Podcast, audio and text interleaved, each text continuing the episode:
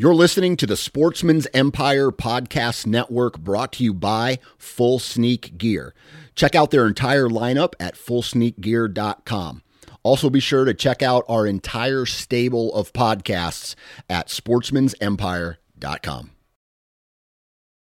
This episode is brought to you by Hyperice, the leader in advanced warm up and recovery technology. They have tons of innovative products, like Venom heated wearables to help soothe sore back muscles, Normatec compression boots to speed up recovery and increase circulation, and Hypervolt massage guns to improve mobility.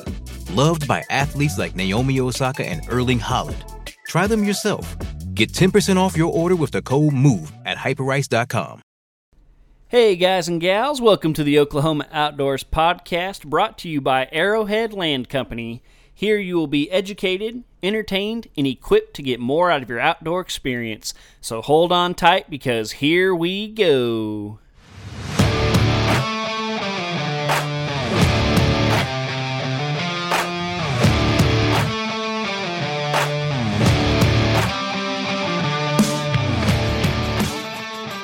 What's up, ladies and gentlemen? Welcome to the Oklahoma Outdoors Podcast. I am your host, John Hudspeth, and welcome to the show.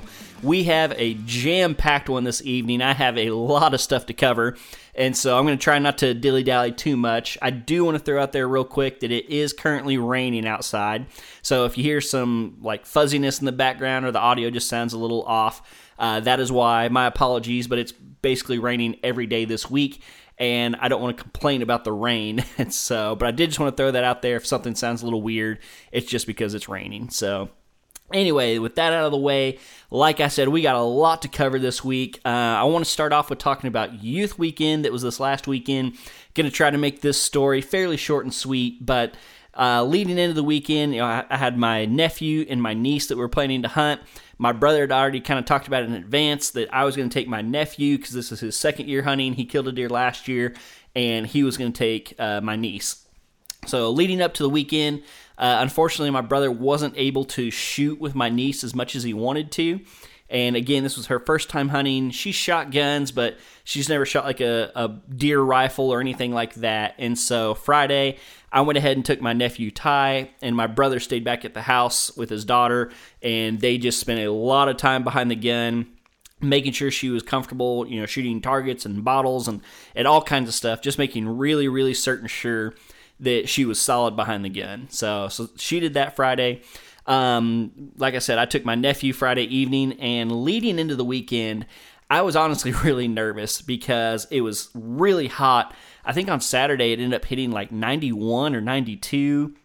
And then, you know, we'd had like a really windy week before that, knocked a bunch of acorns down. And as I've mentioned before on the show, we don't have a lot of acorns because our place is a, a cattle ranch and it was logged back in like 2008 um, but our neighbors have a lot of oak trees. And so this time of year is just really tough hunting on our place.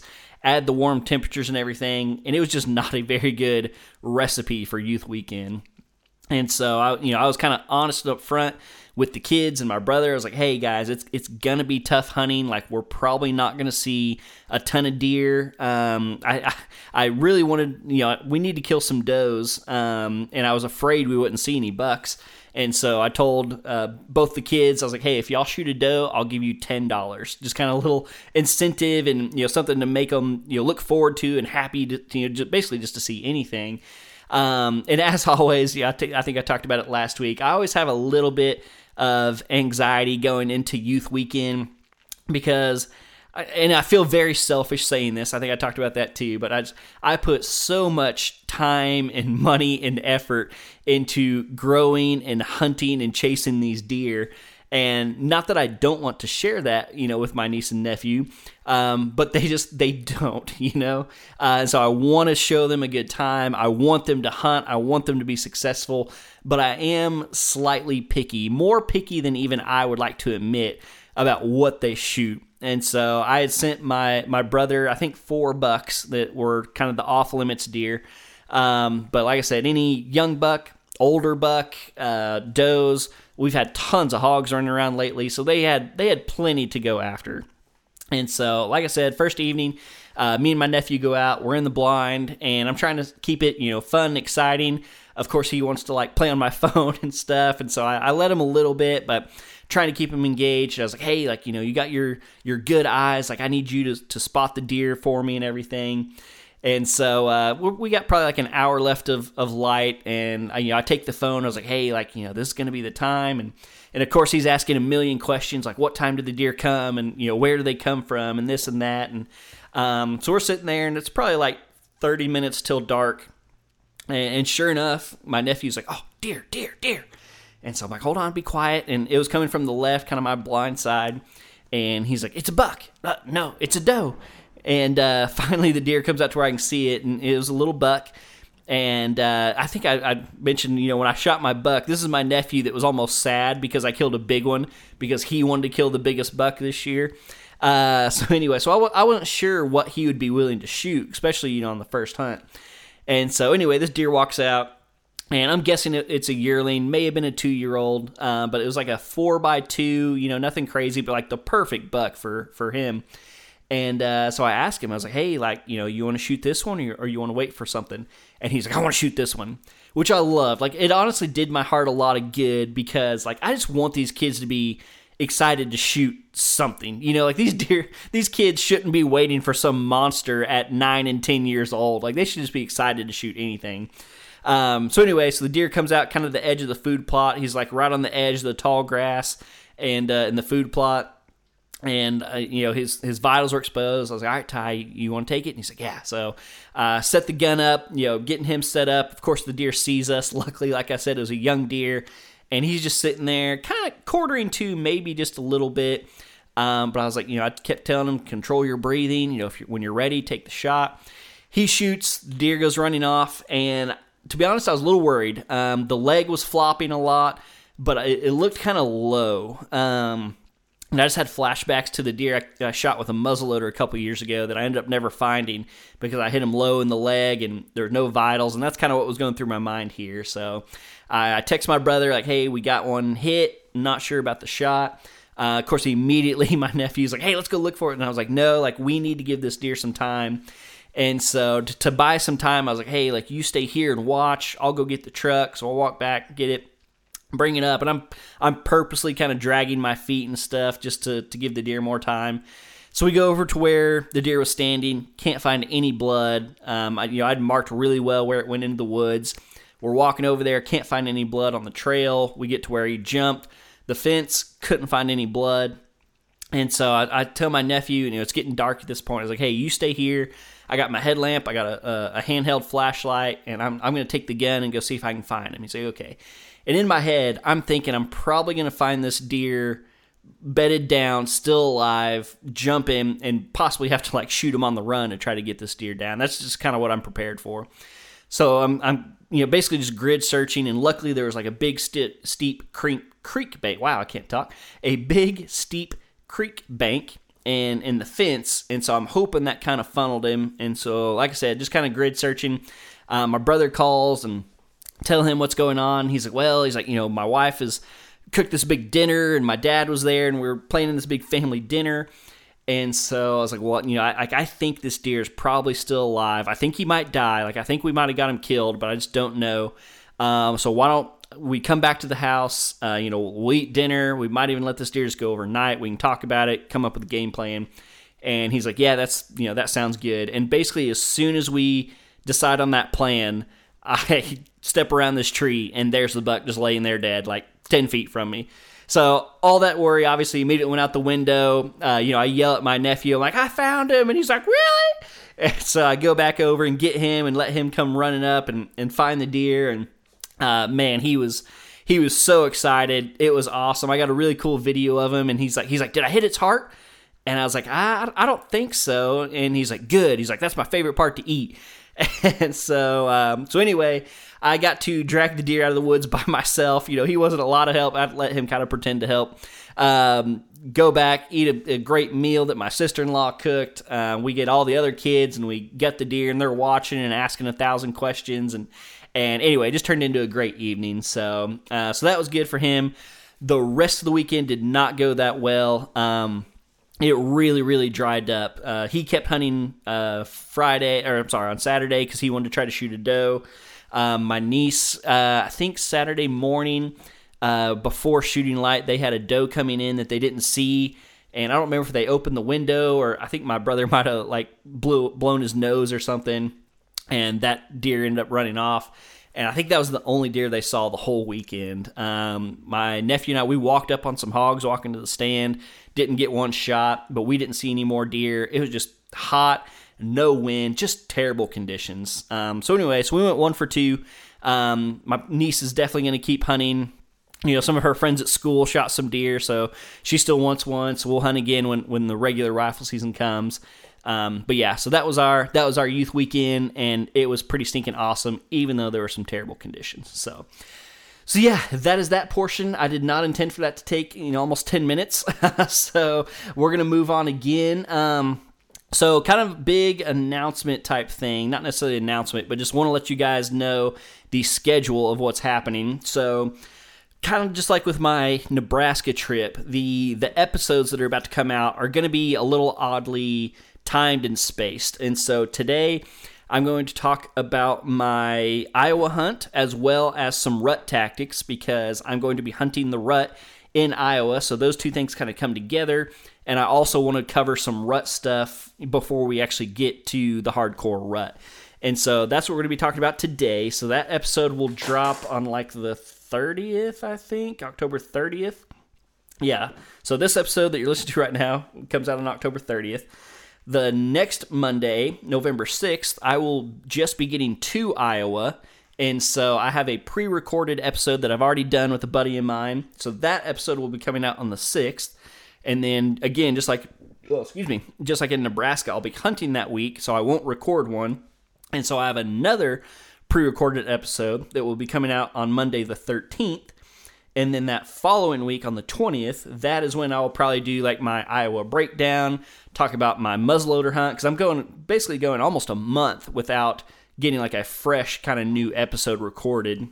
And so I, I, apologize for that. I know this is like prime time and y'all are probably wanting some like more tactic driven stuff, but that's just kind of the cards I've been dealt with trying to go on this trip. And again, like I, I you know, I really want to focus on that Iowa hunt, and that's you know part of what we're going to be talking about today. So, so anyway, so that's the big announcement for this week. Um, is that I got two pre-recorded episodes that those will be coming out the next two weeks, so you won't hear like really fresh stuff from me until November twentieth. So.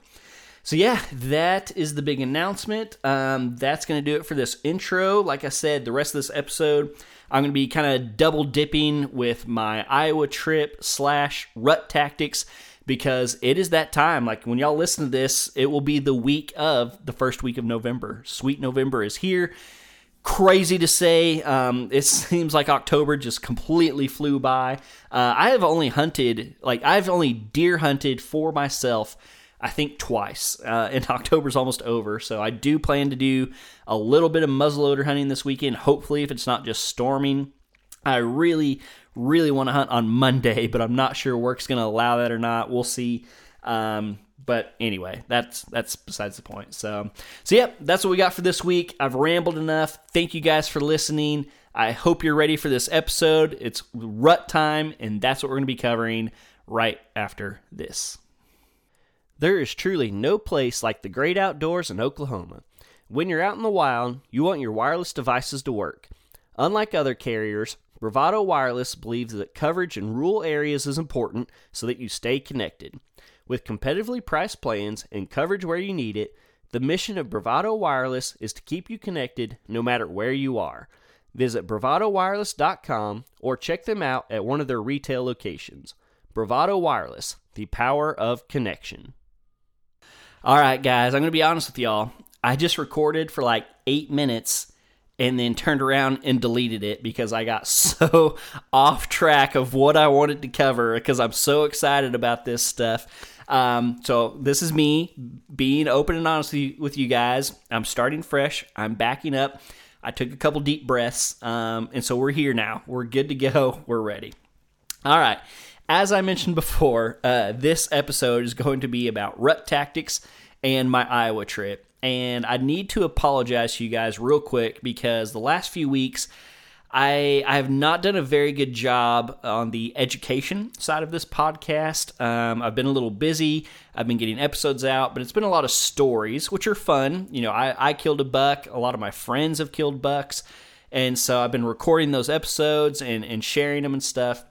But I feel like I've not done a very good t- job of, like I said, the education side, like the tactics, what you need to be doing right now to make you more successful. And so that is what I want to do on this episode. So again, I'm kind of meshing the two because again, my Iowa trip is going to be a true rut hunt.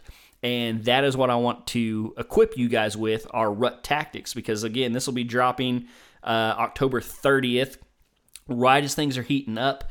Um, we got an amazing weather system that's coming through today, or I guess it probably came through last night technically. Uh, but it is just a really, really good, excuse me, and really important time to be in the woods. So, like I said, I got a little too excited and off track, so I'm backing up now.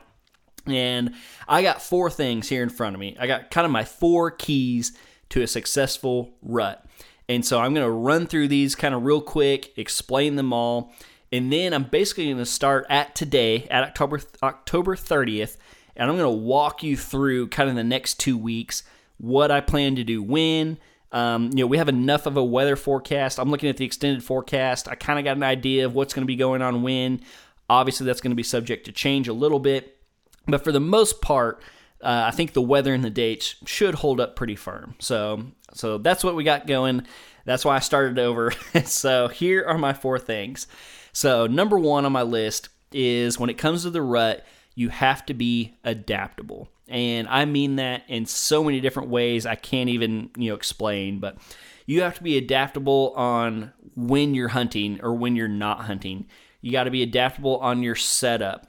You have to uh, be adaptable with uh, you know family stuff. You know Halloween's going to be in here. Uh, I, I'm taking vacation time uh, because you want to be in the woods a lot, but you have to be smart and you want to make the most of when you are in the woods. And and you got to be smart about where you're hunting, when you're hunting those locations. And so, like I said, number one is you just have to be adaptable. And we're going to talk about that a lot in this episode. Number two is you want to be aggressive but smart.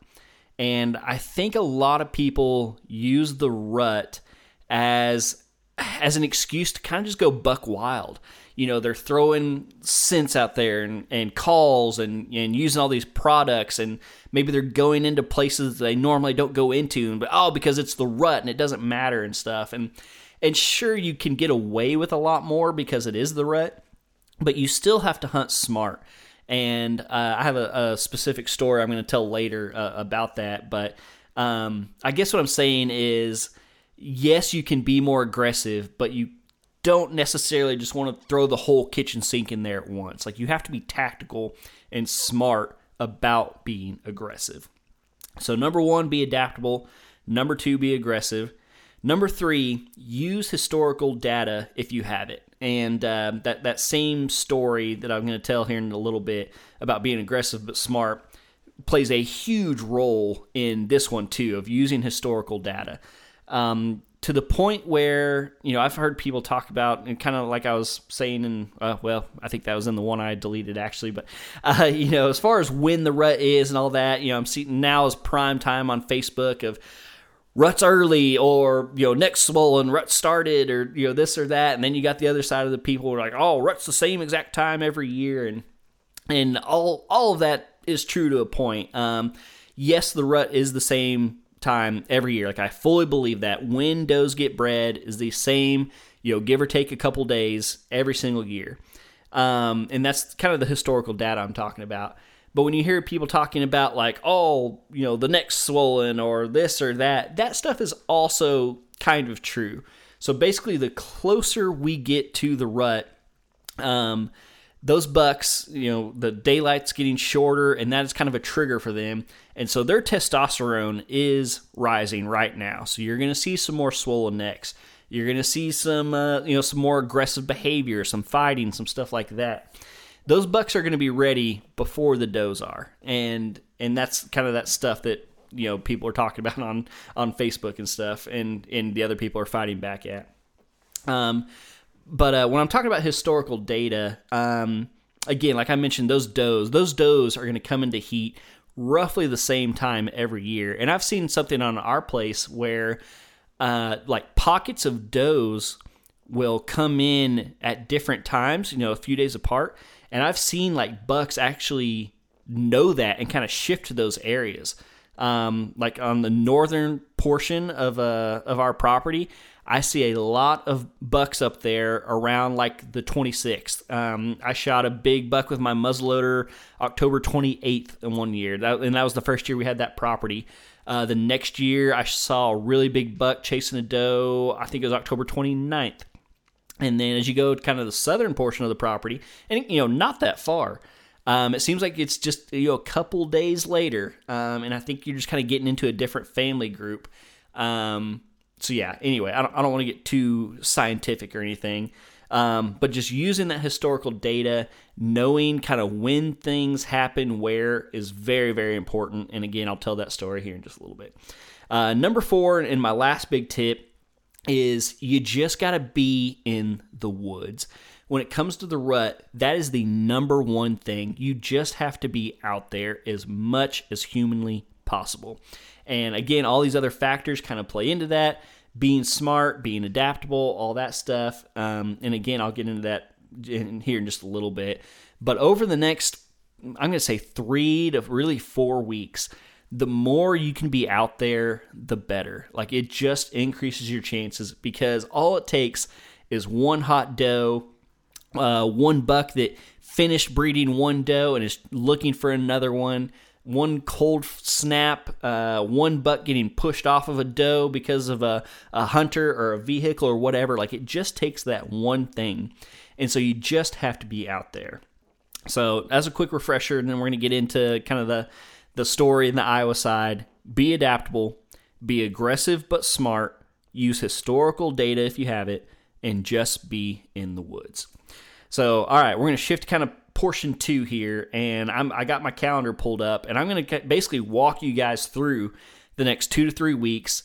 And I'm going to say, like, if I'm hunting this is de- this day, this is what I'd be doing. If you're hunting this day, if the weather's this, this is what you should be doing. And so, hopefully, this is going to be a good exercise for everybody. So, this episode, as I mentioned earlier, is dropping October 30th, and I hope my my greatest wish for you is that you're listening to this in a deer stand because the 30th looks awesome. We got all this rain that's been happening, all these thunderstorms, all that's kind of moving out Sunday night. We got a big cold front coming in, and I think the woods are just going to be magical today on October 30th. Um, the 31st is also looking really good. Um, and, and kind of the next several days. And obviously, that's leading into the first week in November. As I mentioned, this year, uh, muzzleloader falls into that week. That is going to be absolutely deadly. Absolutely deadly. So I hope this week in particular, you you guys are getting to hunt a lot. Um, if it were me, and again, I'm not sure if I'm going to get to hunt uh, Monday or not. I'm going to try to. Uh, this is when I would pull out the decoy. I admittedly I've never killed a buck over a decoy. Um, part of that is just because I'm pretty timid. Uh, I'm I, I, just don't have enough experience with it.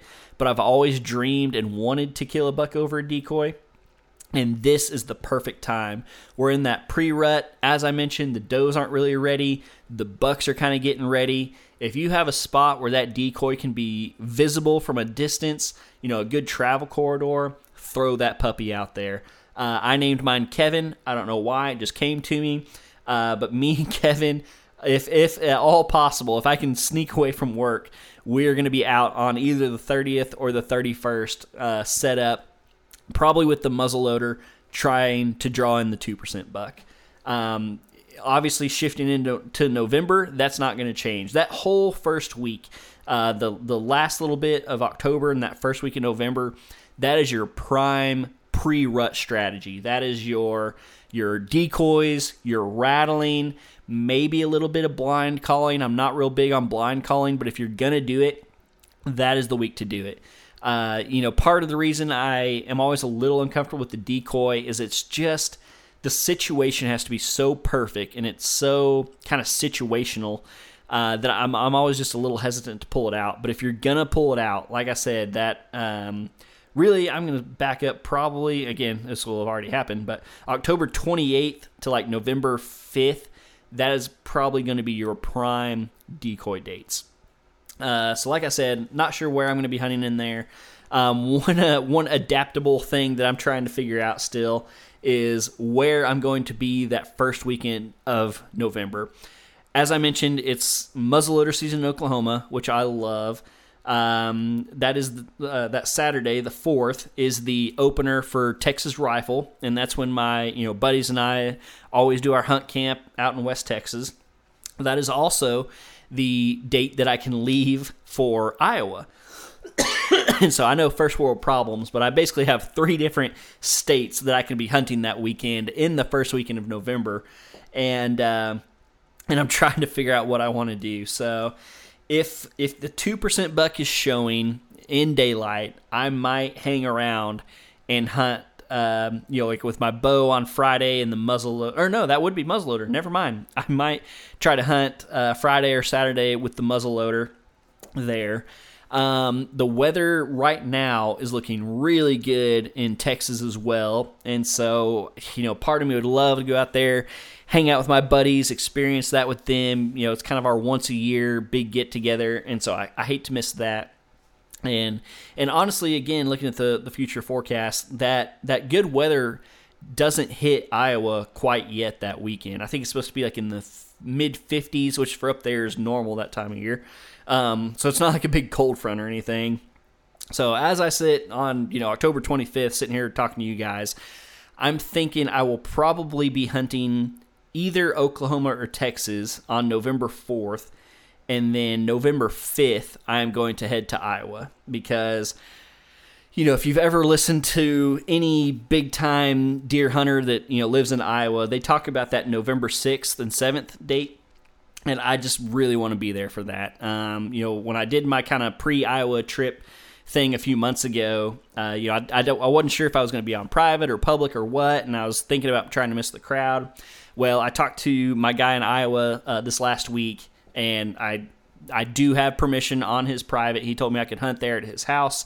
I think he has one other small farm he's going to let me hunt, and then he has some access to some pretty good public that uh, that I can hunt as well. And so I'm going to have some really good places. And so I am going to go that week. Um, so I, I booked my hotel uh, from the 5th to the 12th. If I end up going to Iowa early, I'll either sleep in my truck or try to find something, you know, for Friday or Saturday.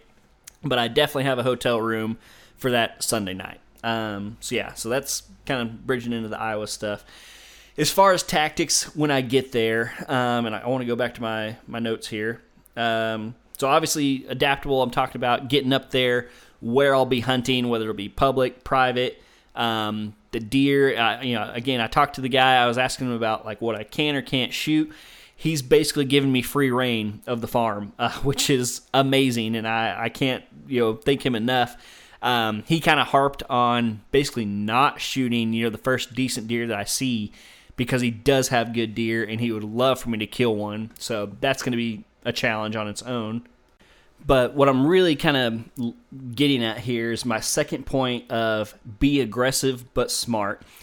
Because when I get there, it's not going to be like walk until you run. I am jumping head first into prime rut time on a southern Iowa farm first week of November. Um, and this is kind of where my, my mental battle starts playing because again, you know, this the, the landowner he's going to help me out he said I can hunt his stands. Um, I'm bringing the saddle. I'm bringing my own stand.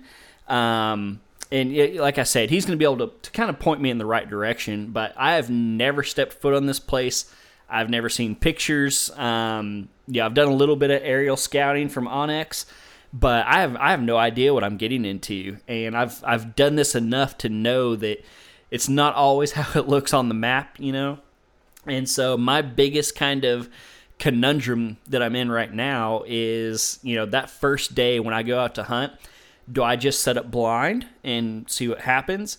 Because um, I would love to do some scouting, but I don't necessarily also want to go just running all over and spreading my scent on this nice new farm that I get to hunt for seven days, you know, on the first day.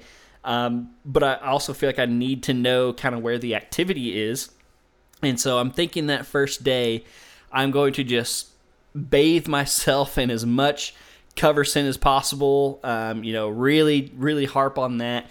And there's a big creek kind of where I feel like a lot of the deer activity is going to be. It's got a big timbered hill that comes in from the west. It hits that creek, and then up to the right is kind of his like pasture land. And so I think what I'm going to do is I'm going to make just one loop around that creek. You know, go up the creek on one side, cross it, and come down on the other side and just see, you know, I'm going to have onX open. Anytime I come across a trail, I'm going to mark it. If I come across, you know, scrape or a rub or anything like that, mark it and just do a really thorough, fairly quick run through along that creek. Because again, I think that's where most of the deer activity is going to be. And then the rest of the time, I'll basically just kind of be scouting as I hunt. You know, if the wind is from the west, I'm going to go in there with the best wind that I possibly have in my favor, and I'm just going to slowly work my way in until I find some sign that looks good, and I'm going to set up. And I'm going to, you know, while I'm set up, I'm going to be looking around, I'm going to be reading sign, I'm going to be watching for deer activity. If I see deer in the distance, I'm going to make a note of that, and uh, and just basically break the the farm down that way. And I've already, you know, again been checking the winds. Looks like we're going to have a lot of westerly winds, um, which I think are really good for this property. Um, and and again, like I said, I'm just going to do the best I can, not be overly aggressive, but at the same time, I'm going to be hunting a lot, and I'm not going to be afraid to get in there if I feel like I need to. You know, if we have that real cool, crisp morning, I'm going to push the envelope a little bit, and I'm going to go a little bit further than I would have otherwise. Um, because I, again, I like seven days is a lot. I don't know if I've ever whitetail hunted seven days in a row. Um, but it's also like those are the seven days I have, and so I need to get something done. Um, you know, my other point about historical data, I personally do not have historical data. Again, I've never stepped foot on this place. Um, but this landowner, like, he sent me some pictures last year. He's going to show me some pictures this year and so I'm going to be using that to my advantage. Um, you know, he has these stand. He he hunts some. He doesn't hunt a ton anymore. Uh, I think he has like a nine year old son that you know is kind of getting into hunting and stuff. Um, so I'm going to be very reliant on him for getting that historical data. Um, and then you know the just be in the woods part. That part's going to be I think easy. Um, like I, I have nothing else to do there but hunt. I have never done an all day sit. I've talked about that on here before. I've always kind of wanted to, uh, but man, I just don't know if I can sit in a tree stand. All I don't know if my back would let me. I don't know if my bowels would let me. Um, but I plan on being in a tree a lot. And you know, if I, if my back starts hurting or I get hungry, you know, walk out to the truck, spend an hour or two there, relax, stretch, whatever, and get back in there. Um, because I know I know that I need to be in that tree as much as humanly possible. You have the right to the best wireless service. Bravado Wireless provides the best mobile wireless, high speed internet, latest devices, and customer service at prices you feel good about. Bravado Wireless strives to put these values first and offer you the best wireless service available. See what they have to offer at bravadowireless.com or one of their retail locations in eastern Oklahoma. Let Bravado Wireless connect you to your family, friends, and business partners all over the world. Bravado Wireless, the power of connection. All right, I got swept away there with my, my list again, so let's back up. Let's get back on these dates and tactics. So we kind of talked about up until you know November 4th, 5th, 6th. Like I said, that end of October into the first little bit of November, that is your hardcore kind of pre-rut strategies that I talked about. Your decoy, your rattling, a little bit of blind calling, stuff like that. Once you get a little deeper into, into November, you know that kind of sixth, seventh, eighth, you know, give or take a couple days, obviously. That is when you're starting to have a decent amount of does actually coming into estrus. And so this is where, again, I, I tend to lay off some of the the more aggressive tactics, and it's time to just buckle up and hunt. This is when you need to be in your pinch points, your travel corridors, your creek crossings, stuff like that. Like deer are just going to be up on their feet, moving around, and you need to be in a position where you can intercept them. Uh, when when when the does really get you know coming into estrus, like I said, and everything gets hot and heavy, those deer know that it's time, and they're not quite as concerned with other bucks, you know, the decoys and the fighting and the grunting and all that stuff. Like they just want to breed. And, and they are going to actively seek that out. And so I tend to put away, not necessarily put away, you know, the rattling antlers. That stuff can still be effective. But again, it's more about being in the right place at the right time. Again, those travel corridors and everything. Now, I still bring my grunt tube, I still bring my antlers and stuff, but I kind of switched to doing it more blind to doing it if I actually physically see a deer and I don't think he's going to come into range. Uh, you know, the spot I'm thinking of right now in my head is the saddle, um, where I can see a long way. I can see like almost 300 yards. There's a lot of deer crossing through there. Uh, you know, if I'm up there, maybe I have my bow or they're out of muzzleloader range or whatever. I see a deer crossing, or maybe they're just moving too fast, you know, and I, and I don't think I can get my muzzleloader out and get a shot that's when I'm going to break out the antlers or the grunt tube or something like that. Get that deer to stop, maybe get him to come in and check me out real quick, come a little closer, and that's what I'm going to be calling in that situation. Probably not so much blind calling. Um, because again, I think they're just losing interest in that, and they just want to find something to breed, and that is going to carry into man, I mean, that's going to be hot and heavy for really the next couple weeks. You know, so I said that's going to start around 6th, 7th, 8th.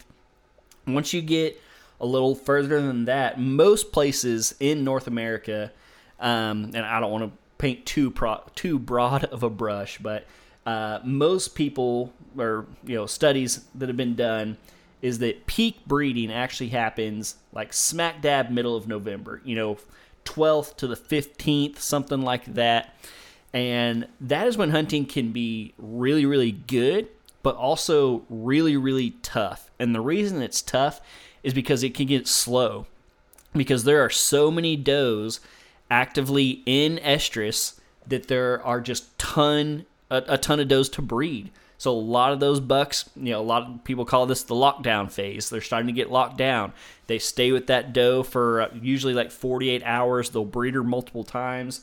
And so there's just all that crazy running around movement that you've had going on kind of just seems to come to a screeching halt.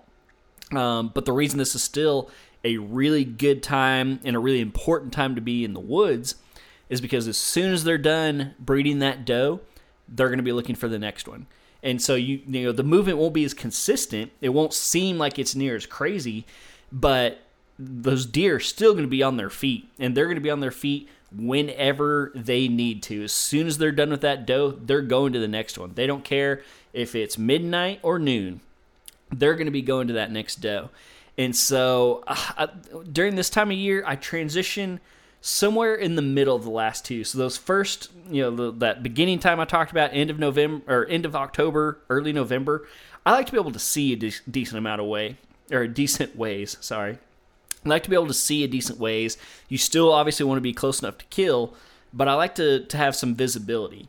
Once you move into that kind of next part where it's really getting close, that's where I don't care about seeing quite as far. I want to be in the kill spot because I don't know if I can draw them away when their mind is really set. This time of year, I want to be somewhere in between uh, because I want to be able to see that movement. I want to be able to see something happening, but you still have to be close enough to kill. Um, because, you know, if that buck does find that doe, he's going to chase her around a little bit. Um, but the does are going to be getting tired of being, you know, pestered by now the bucks are going to start getting start getting a little bit worn down, and so there's usually not quite as much of that crazy chasing going on.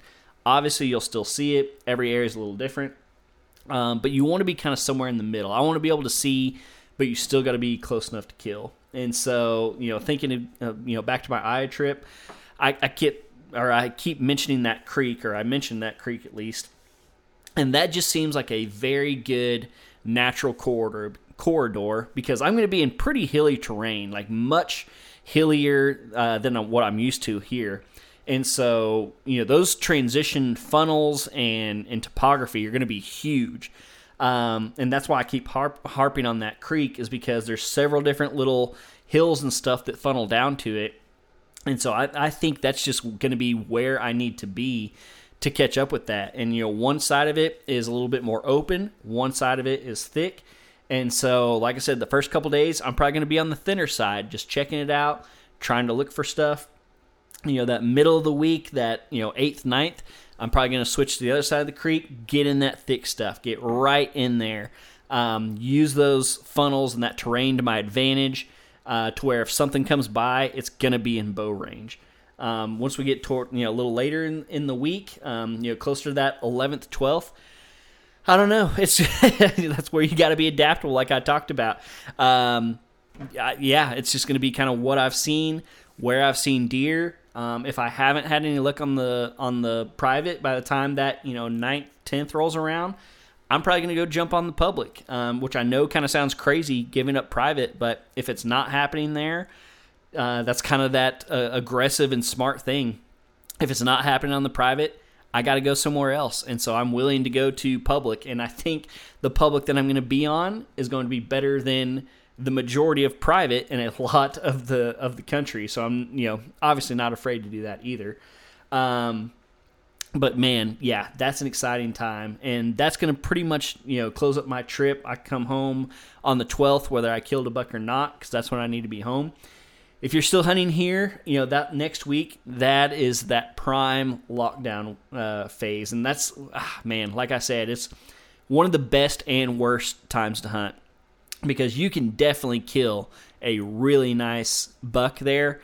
But man, you may go two or three days without seeing a deer because everything is just locked down. You know, you might catch a glimpse of a little yearling buck running around trying to get on some action, um, but things really slow down and then towards the end of November, uh, that's actually when I have had a lot of my, you know, quote, rut luck and, and killed a lot of my bigger bucks because a lot of times by then, you know, things are dwindling down. A lot of those younger bucks have kind of ran themselves ragged.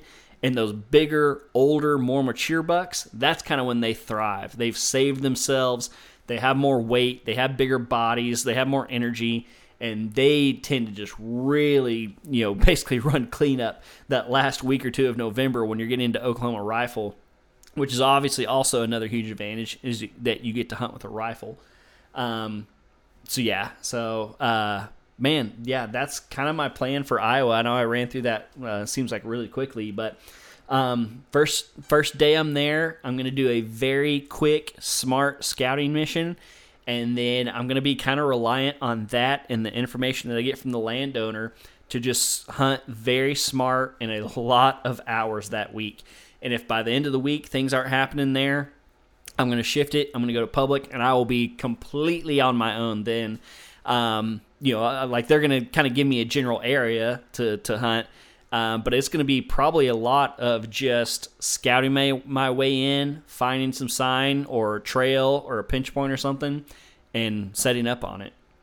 Um, so, all right, I, I, keep mentioning the story that I want to tell, and uh, this is kind of my, my biggest educational rut story that I can talk about. And it, and it takes all these four things that I've been talking about into account being adaptable, being aggressive but smart, using historical data, and just being in the woods. So this happened, I want to say three years ago, and uh, it was the first. Nice. Oh, oh, apparently it's not nice. My watch just talked to me.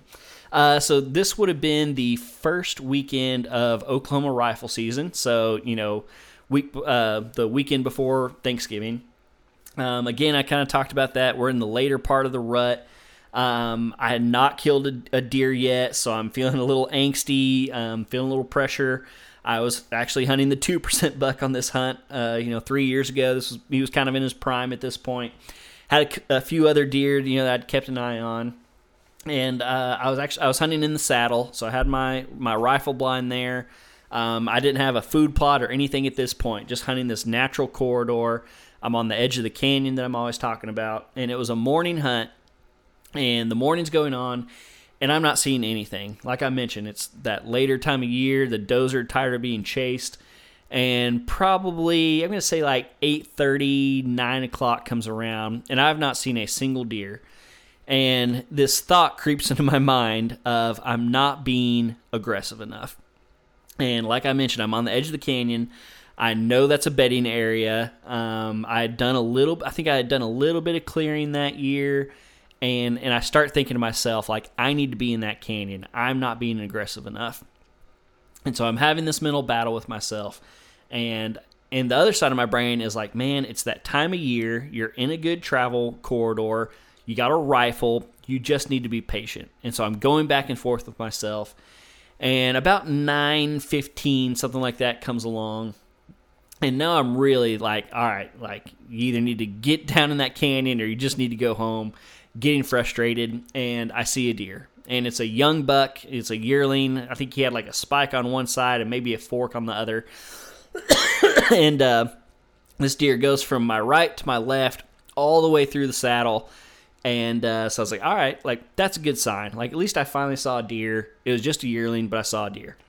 And uh, so I'm sitting there and I'm still like, man, I feel like I need to go to the canyon. I feel like I need to go to the canyon. And I pretty much made up my mind that I was going to walk down in there. And that spike actually came back out. And he walked straight up to my blind. He walked like, I want, I want to say like five to 10 feet in front of me. I think I have a video of it. Walked in front of me and then went back down to where he came from. And so basically, like I, I didn't leave my, my blind just because he was there and I didn't want to spook him. So he disappears and basically as soon as he disappears, a nice mature eight point comes out of the canyon and walks across right in front of me and i'm like oh man i'm glad i didn't go in there because i would have spooked that buck. So he walks all the way across. Actually he gets to the edge and he actually kind of walks you know up towards me a little ways and then dips down into that draw. I was like all right sweet like that was good. Uh, about gosh 15 minutes later Another big, mature, nice eight point walks out exactly where he did. Uh, walks across again, and then instead of turning towards me, which would have been east, he t- kind of turns west, goes down into that draw. And I was like, well, okay, like maybe I made a good decision. Uh, a few minutes later, he actually pops back out, comes back out, walks to the middle of the saddle, sits there for a second, and then walks like straight away to me from me to the west. And uh, I was like, well, okay, like there you go. A few minutes later, a different. I, I, thought it was the first eight point. Different big eight point. Uh, actually, it was the deer I killed uh, last year with my bow. Big eight point. Um, yeah, he came out from the north, sniffs around a little bit, and I came really, really close to to pulling the trigger on him. Uh, but he was pretty far. That would have been about like a 250 yard shot. And uh, while I was trying to make up my mind, he actually turned for no reason and, ran off. um, a few minutes later, I think I ended up seeing uh, like one or two other small bucks. I think maybe one doe, something like that. Uh, but all that to say, the reason I, I tell this story is because it's kind of all these crazy things that I've been talk, talking about coming into one thing. Um, I was trying to be adaptable. I was like, I'm in this spot, nothing's happening. Happening. I gotta move. But that immediately kind of goes into the second point of you want to be aggressive, but you got to be smart.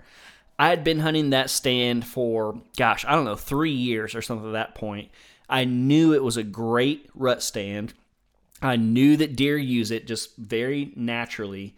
And and I knew that I needed to be smart and just stay there, even though I'd pretty much you know talked myself into leaving. Um, I, I, I needed to stay there, and the reason I needed to be smart and stay there was because I had that historical data. I had hunted that spot in the past. Um, I've I've tried to put cameras there, but it's just too big of a space. You don't pick up the deer there. Um, basically, I just kind of got lucky, and I've watched it over the years and learned how they uh, you know used it.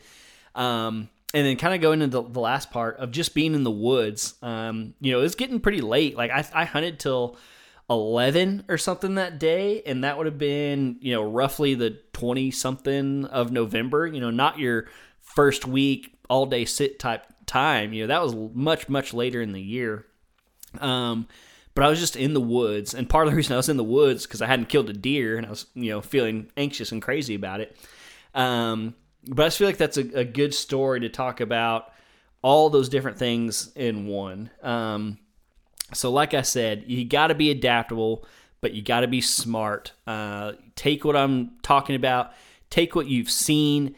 Try not to read too awful much about uh, you know what you're gonna do off of Facebook and everything because yes, there are some really good hunters on there, but there are also some really not so great hunters and people that get a little too excited and everything. Um, so you got to be smart and use that historical data. Um, this year, hunting the two percent buck, I, like that's that's what I'm going off of. I have uh, I made a folder on my computer with all my old pictures of him. I've been kind of following that folder, uh, keeping up obviously with where he is this year, where I'm getting pictures. Um, but in the back of my mind, I always try to think about where he was in previous years and on what days he was there. And one thing, he's already kind of started moving into his rut pattern. So I got a picture of him last night on the very east side of kind of our back area. Two nights ago, he was on the west side and he was coming from his old historical range to the northwest. And so he's already kind of starting to get a little. Uh, I don't know if I'd say frisky. Like he's you know, like I know he's not necessarily chasing does yet, um, but his his movements are becoming a little bit more sporadic. Um, and and yeah, and like I said, so the the picture I got of him it was actually technically this morning. It was like six fifty something, like not long before daylight. The other picture I got of him was nine something, like a little after daylight, and so just trying to track that dadgum sucker down and use everything I can to my advantage. One kind of downside about my Iowa trip is I feel like, oh man, if I had seven days during the rut in Oklahoma, I feel like I could kill that Joker. I don't know. Maybe I couldn't. I, have I've had you know plenty of years uh, to kill him, and I haven't done it to this point. Um, but uh, I know it's going to drive me nuts if I'm sitting there in Iowa and I'm getting a bunch of daylight pictures of that deer. So but you can't you can't win them all. You know, you win some, you lose some. So so yeah, I'm trying to think if I missed anything. Um, the biggest point that I want to drive home is that number four: just be in the woods, just get out there, set yourself up in the best position you can possibly think you can set yourself up, and just be patient. Keep your head on a swivel. Try not to be on your phone or podcast or whatever this is one time of deer where you can actually hear deer coming a lot of times because a lot of times they're running or being chased. They're not necessarily being sneaky and everything. So don't have headphones in or anything like that. Like really keep your wits about you and keep your head on a swivel. So. All right, I think that's about it. Um, coming up on about 50 minutes here, so I don't want to stay too much longer. Again, if you skip the intro or whatever, this episode is coming out on the 30th, and I've already pre recorded two more episodes that will be coming out the next two weeks. And then you'll hear from me with a, you know, quote unquote live episode after that. So, man, it's that time of year, guys. Get out there, be smart, hunt your hearts out, and most importantly, enjoy it. Like, this is why we do it for this time of year. Don't let things get to your head don't get too disappointed. Keep your head on straight, keep your eyes open, get out there and enjoy God's creation. So, all right, that's going to do it for this week. Thank you guys so much. Please follow along the rest of the season. We got a lot of stuff coming up, and even though it seems like the season's blowing by, there is a lot of season left, and we haven't even gotten into like duck hunting and all that good stuff. So, that's it. That's going to do it for me. Thank you guys for listening to this episode. Until next week, I will see y'all right back here on the Oklahoma Outdoors Podcast.